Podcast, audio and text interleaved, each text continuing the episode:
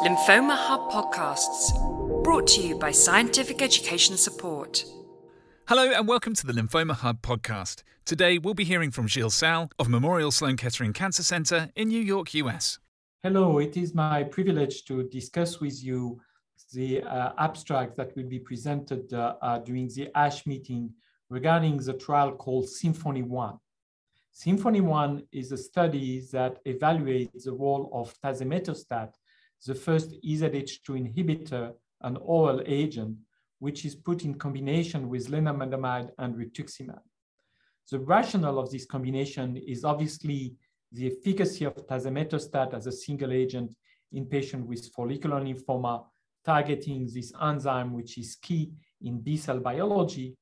And besides the effect on the tumor itself, it looks like this uh, uh, uh, tazemetostat may have an effect on the EZH2 and PRC2 complex, which may reinforce the immune response against tumors.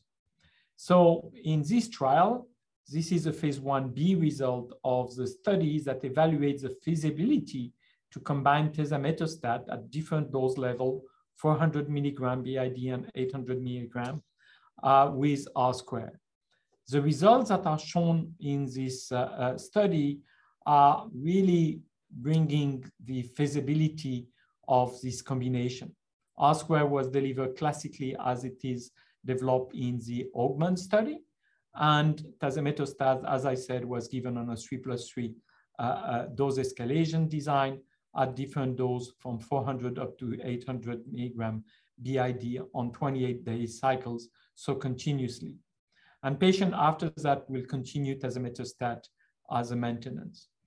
The inclusion criteria were classical for relapsed follicular lymphoma, and the data we present are reporting about 44 patients, the majority of them having uh, uh, obviously advanced disease, uh, one third of them being refractory to rituximab, 27% of them being POD24.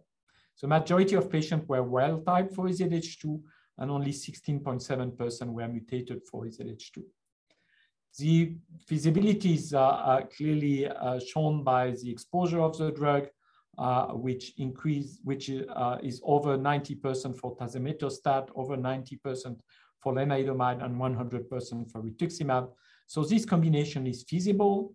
There were obviously some dose modification with lenalidomide, sometimes with tazemetostat, sometimes with rituximab, but very few real interruptions or discontinuation.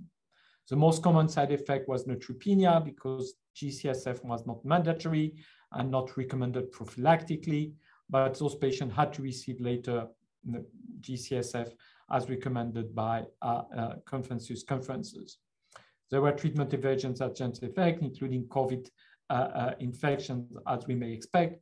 Otherwise, most of the side effects were essentially of grade one, two, and those that you will expect in this population, especially treated with R-square regimen. The overall response rate observed in 41 patients was of 97.6%, and 51.2% of the patient had a complete response. So encouraging result based on this preliminary analysis, median PFS, median DOR were not reached. And when we look at the population of patients based on their EZH2 mutation status, on their sensitivity to rituximab or whether or not they were POD24, there were really no difference in the initial shapes of the PFS curve or response rate between these different populations. And for patients that uh, had a complete response, it appears again on these preliminary results that the response are durable.